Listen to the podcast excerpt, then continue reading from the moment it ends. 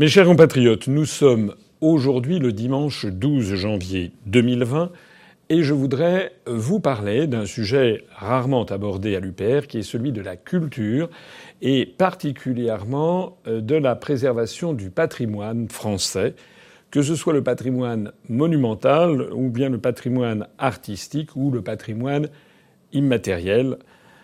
Dans tous ces domaines, la situation est grave, elle est même alarmante. Et je voudrais tirer parti de quelques événements tirés de l'actualité pour attirer votre attention sur cette situation. Premier événement, c'est en matière musicale des événements négatifs qui se sont produits au cours des dernières semaines. Suite à l'incendie du mois d'avril 2019 de Notre-Dame de Paris, l'association de musique sacrée de Notre-Dame de Paris a été confrontée à des problèmes budgétaires importants et cette association s'est vue contrainte de licencier 5 personnes, notamment en matière de musique grégorienne, ce qui revient un peu à décapiter cette institution qui est la musique sacrée de Notre-Dame de Paris. On imagine quand même que les sommes en jeu sont extraordinairement faibles au regard du budget de l'État. Et il est quand même lamentable que l'État n'ait pas pu donner 3 francs 6 sous à cette association pour préserver ce patrimoine immatériel extraordinaire qui est la maîtrise de Notre-Dame de Paris et de ses chants religieux où il y a une compétence technique que l'on trouve rarement ailleurs dans le monde. Toujours dans le domaine musical, on apprenait que Mme Veil, qui est à la tête de Radio France, qui d'ailleurs est une camarade de promotion d'Emmanuel Macron, Mme Veil a décidé, sous l'effet des contraintes budgétaires, de diminuer et de diminuer encore les crédits alloués au cœur de Radio France.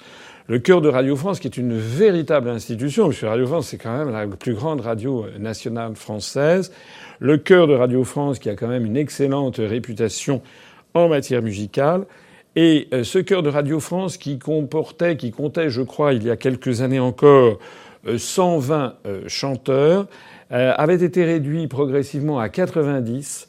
Et Mme Veil a indiqué que, compte tenu des restrictions budgétaires, on allait tomber à 60. C'est-à-dire, en fait, là aussi, on est en train de décapiter cette institution, puisqu'il est nécessaire d'avoir un minimum de chanteurs, ne serait-ce que pour tenir compte de ceux qui sont en vacances, de ceux qui sont malades, et puis de la transmission du savoir.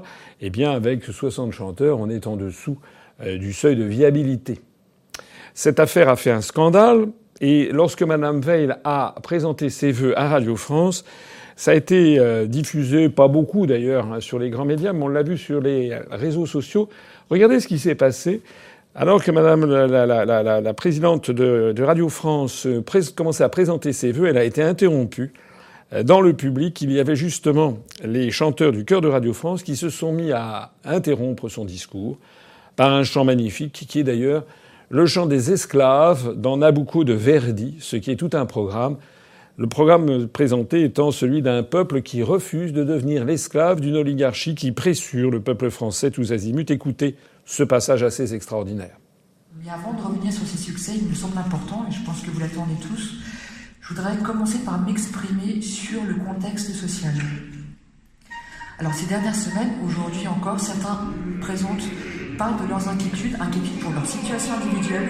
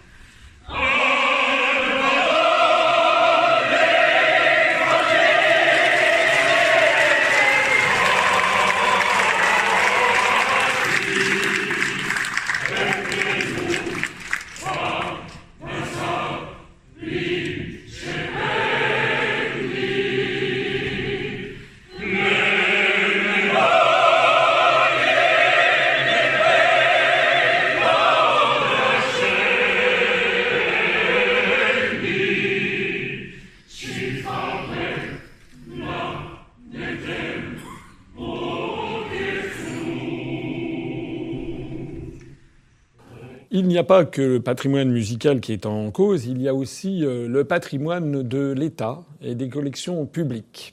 Un organisme a été créé, voici une vingtaine d'années, sur une suggestion de la Cour des comptes qui s'appelle la CRDOA, la Commission pour le récollement des œuvres d'art, qui s'est mise en charge de récapituler les inventaires des œuvres d'art détenues par en main publique, le patrimoine du peuple français, et de retrouver si les objets tels qu'ils sont, tels qu'on les connaît, se correspondent à l'inventaire. Or, on apprenait en 2016 qu'il y avait un gouffre, on va dire absolument extraordinaire, entre l'inventaire et la constatation matérielle des objets. On a appris qu'il manquait, tenez-vous bien, 23 000 œuvres d'art qui étaient indiquées dans les inventaires et qui ont disparu. À l'époque, il y avait d'ailleurs eu un dépôt de plainte en justice pour 1346 de ces œuvres d'art. Alors, sur les 23 000 œuvres, il y en a certaines qui avaient été déplacées d'un endroit à un autre. Un tel objet appartenant à une collection publique avait été placé dans un ministère, puis ensuite transféré dans un autre ministère ou dans une préfecture, transféré dans une autre préfecture. Et ça n'avait pas été noté dans les procès-verbaux, donc de sorte qu'on a pu retrouver des objets égarés. Au bout d'un certain temps, c'est tout le travail de la CRDOA. Mais quand même, on a eu des découvertes absolument stupéfiantes comme telle. Sous-préfet de Brioude en Auvergne qui, en fait, s'était tout simplement fait la main sur un tableau qu'il y avait dans une sous-préfecture en passant par des quantités d'objets qui ont été volés ou que l'on a retrouvés dans des salles des ventes alors qu'ils étaient dans l'inventaire du patrimoine public. Cela témoigne d'une espèce de laisser-aller général d'une société qui ne fait plus attention à son patrimoine. D'ailleurs, ce patrimoine en matière d'objets, on le retrouve dans la matière monumentale. Et ce qui est dramatique, c'est de constater que dans le budget du ministère de la Culture, il n'est plus désormais qu'à peine question du problème des musées. Sous Mme Nissen, le prédécesseur de M. Riester, eh bien, il y avait une direction des affaires internationales européennes de la francophonie et du patrimoine. C'est-à-dire que le patrimoine était en dernier. On se demande bien le rapport, d'ailleurs, qu'il y avait avec la francophonie des affaires européennes et internationales, comme si l'on ne pouvait pas avoir une direction du patrimoine, de la défense des monuments publics, des monuments historiques, ou une direction des musées qui aurait pour objectif premier eh bien, de conserver le patrimoine et d'en acquérir, puisque les fonds dévolus pour augmenter les dotations, pour augmenter les collections publiques sont dérisoires. J'ai eu l'occasion de l'évoquer dans un article que j'ai publié sur notre site récemment, au moment de Noël, lorsque un tableau qui a été retrouvé par hasard dans une collection privée d'un grand maître de la Renaissance italienne, de la pré-Renaissance italienne, a été préempté par l'État, mais qui n'a pas l'argent pour ce faire, et donc l'État a lancé une subvention auprès de mécènes privés pour pouvoir acquérir cette œuvre d'art. Dans le budget du ministère de la Culture, eh bien, on assiste année après année, à des fonds très insuffisants, de l'ordre de 300 millions d'euros, là où il faudrait 400 millions d'euros, pour assurer tout simplement, eh bien, la protection du patrimoine minimum. C'est-à-dire qu'on assiste en fait à une dégradation du patrimoine de l'État. D'ailleurs, tout le monde le voit bien, tout le monde sait bien que le patrimoine public, le patrimoine monumental, est en mauvais état. C'est d'autant plus ridicule que les tenants de la mondialisation, ceux-là même, qui font en sorte que l'on est en train de détruire l'industrie française, de détruire les services français, nous assurent que de toute façon la France pourra quand même toujours être la France parce que nous avons une vocation à devenir une grande destination touristique. C'est d'ailleurs déjà le cas puisque la France est la première destination touristique mondiale avec quelques 90 millions de touristes qui viennent en France chaque année. Et ce qui permet de fournir des emplois par centaines de milliers. Certains évoquent 500 000 emplois, d'autres 700 000, 1 million avec les emplois générés. On devrait donc avoir, si l'on avait une politique digne de ce nom, une politique favorisant la création d'emplois. On devrait avoir une politique de patrimoine, de survie du patrimoine, de protection du patrimoine monumental, à la fois pour des raisons historiques des raisons patrimoniales et parce que les Français sont extrêmement attachés, et à juste titre, au patrimoine national, mais de surcroît pour des raisons économiques bien comprises. C'est ce que quelqu'un comme Stéphane Bern, le journaliste bien connu, a compris lorsqu'il avait accepté la mission que lui avait confiée Emmanuel Macron, justement, de veiller à la protection du patrimoine. Or, vous avez suivi les démêlés de Stéphane Bern, qui s'est heurté, en fait, à des problèmes considérables en matière budgétaire. Il a eu l'idée tout à fait intelligente de créer un loto du patrimoine, de telle sorte que les Français pourraient à la fois se payer le plaisir de jouer au loto, mais au passage, une petite partie des fonds mis dans ce loto du patrimoine servirait à abonder des crédits pour justement sauver les monuments publics. Alors, cette opération a été lancée, rapporte quelque chose entre 30 et 50 millions d'euros, ce qui n'est pas mal du tout compte tenu du budget du ministère de la Culture. Mais ce qui est quand même terrible, c'est de constater que l'État n'est pas capable de dégager 50 millions d'euros pour protéger le patrimoine monumental de la République, le patrimoine monumental national, alors que, vous le savez, on dégage, on vend... on donne des milliards d'euros, au moins 9 milliards d'euros, aux autres pays de l'Union européenne et à la Commission européenne pour qu'elles fassent leurs affaires. Et le départ du Royaume-Uni va nous coûter encore quelques milliards d'euros supplémentaires. Il y a donc un véritable problème de pensée stratégique au niveau de l'État, un véritable problème de discernement des priorités et un véritable problème de dilapidation de l'argent des contribuables pour des œuvres qui, non seulement ne nous profitent pas, mais nous sont nuisibles, comme toutes les aides que nous fournissons à l'Union européenne. Même avec ça, Stéphane Bern s'est heurté, encore une fois, à la crétinerie des députés En Marche, puisque c'était au mois de novembre ou décembre de 2019, il y a quelques semaines, Stéphane Bern avait milité pour obtenir une exonération de la fiscalité sur le loto du patrimoine pour le maximum d'argent qui abonde cette action en faveur du patrimoine monumental. Eh bien non. Les députés de En Marche ont décidé de rétablir une taxation sur les enjeux versés par les joueurs dans ce loto du patrimoine afin, paraît-il, d'abonder je ne sais pas quel fonds en matière sportive, ce qui est ridicule puisqu'il s'agit de déshabiller Pierre pour habiller Jacques.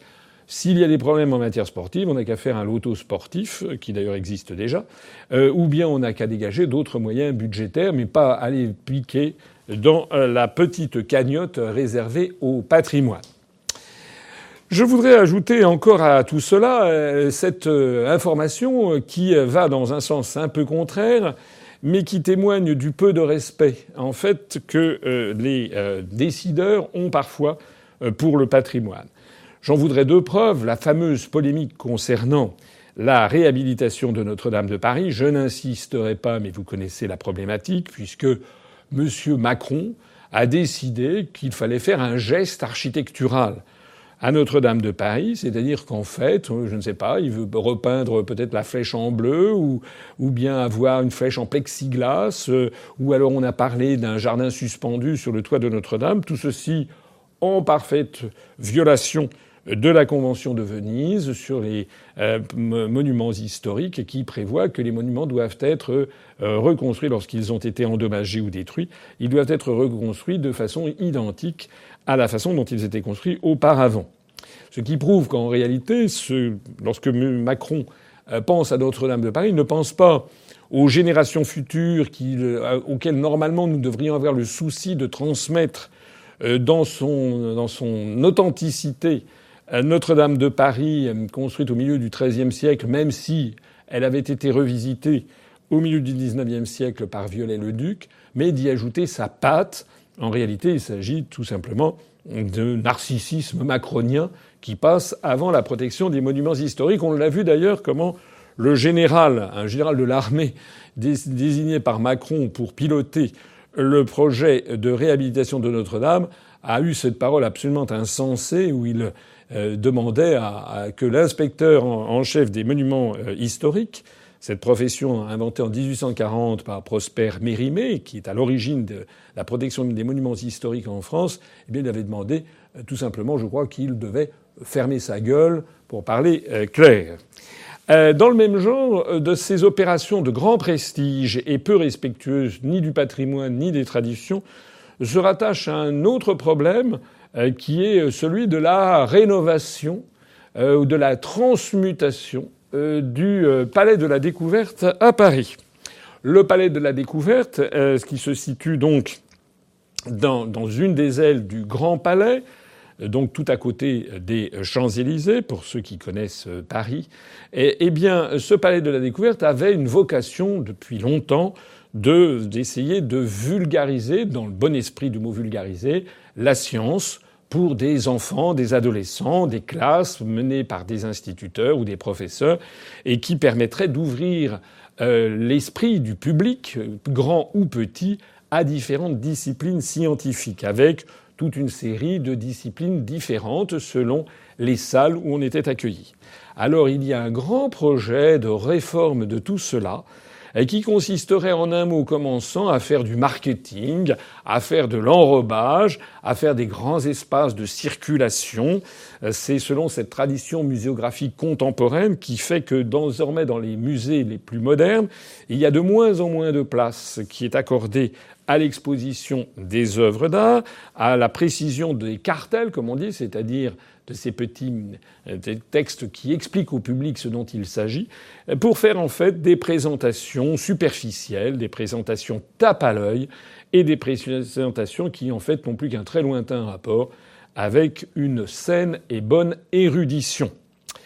Donc un comité de défense du Palais de la Découverte s'est créé pour protester contre les dépenses somptuaires qui s'annoncent sur la réforme du musée du Palais de la Découverte, dont toute une série de sommités scientifiques ont tiré la sonnette d'alarme en disant qu'il fallait absolument conserver au Palais de la Découverte sa vocation d'origine avec justement ces salles qui étaient bien distinctes et non pas ce projet superficiel qui consisterait, je ne me rappelle plus les chiffres exacts, mais de réduire en 2 ou 3 salles ce qui auparavant était réparti dans une douzaine de salles selon les disciplines scientifiques. Voilà, j'arrête là toute cette présentation. Je signale à toutes celles et à tous ceux qui voudraient donner un coup de main aux différents sujets que j'ai évoqués qu'il y a actuellement des pétitions qui sont en cours sur change.org notamment, à la fois pour protester contre les coupes budgétaires à Radio France et soutenir le cœur de Radio France, une autre pétition pour protester contre le licenciement de quelques professeurs émérites à la maîtrise de Notre-Dame de Paris. Il y a également une pétition qui circule pour protester contre le projet de refonte complète et en fait de dénaturation du Palais de la Découverte. Dans le même temps, eh bien, rien ne vous empêche d'apporter votre soutien à Stéphane Bern, notamment en jouant au loto du patrimoine, mais aussi en vous adressant à votre député et en disant que vous ne comprenez pas pourquoi il est aussi difficile que cela en France de dégager quelques dizaines de millions, on pourrait même mettre 200 ou 300 millions d'euros, pour protéger le patrimoine national des Français, qui non seulement est un trésor inestimable à transmettre aux générations futures, mais c'est l'âme et le cœur de la France, et c'est accessoirement une politique économique bien comprise, puisque l'une des ressources qui reste à la France, c'est justement de développer les activités de service autour du patrimoine que nous ont laissé les 40 générations qui ont fait la France. Pour ce qui concerne l'UPR, eh bien, là, comme dans beaucoup d'autres domaines, nous redonnerons à l'État toutes ses marges de manœuvre par les procédés budgétaires et financiers que j'ai déjà maintes fois évoqués. Et nous donnerons la priorité aussi à la protection du patrimoine. Pas seulement d'ailleurs pour le patrimoine, pas seulement pour les questions économiques, mais aussi pour des questions d'éducation. Je renvoie au programme que j'avais évoqué, notamment en matière d'éducation. Nous ferons en sorte que le peuple français et que les jeunes générations soient fiers de la France. De la même façon qu'en Chine, qu'en Corée, qu'au Japon, que dans tous les pays d'Extrême-Orient ou d'Asie du Sud-Est, on voit à des jeunes écoliers à aller en rang serré avec leurs professeurs, visiter tel ou tel temple célèbre de Suzhou en Chine, de Kyoto au Japon, ou bien de Lopburi ou d'Ayutthaya en Thaïlande, eh bien nous, lorsque nous serons au pouvoir, nous développerons ces voyages de sensibilisation au patrimoine national, de découverte de la beauté des richesses de la France. Ce seront d'ailleurs des actions qui seront tout à fait favorables pour créer, recréer au sein des jeunes générations un amour et une fierté légitimes dans la grandeur de notre pays.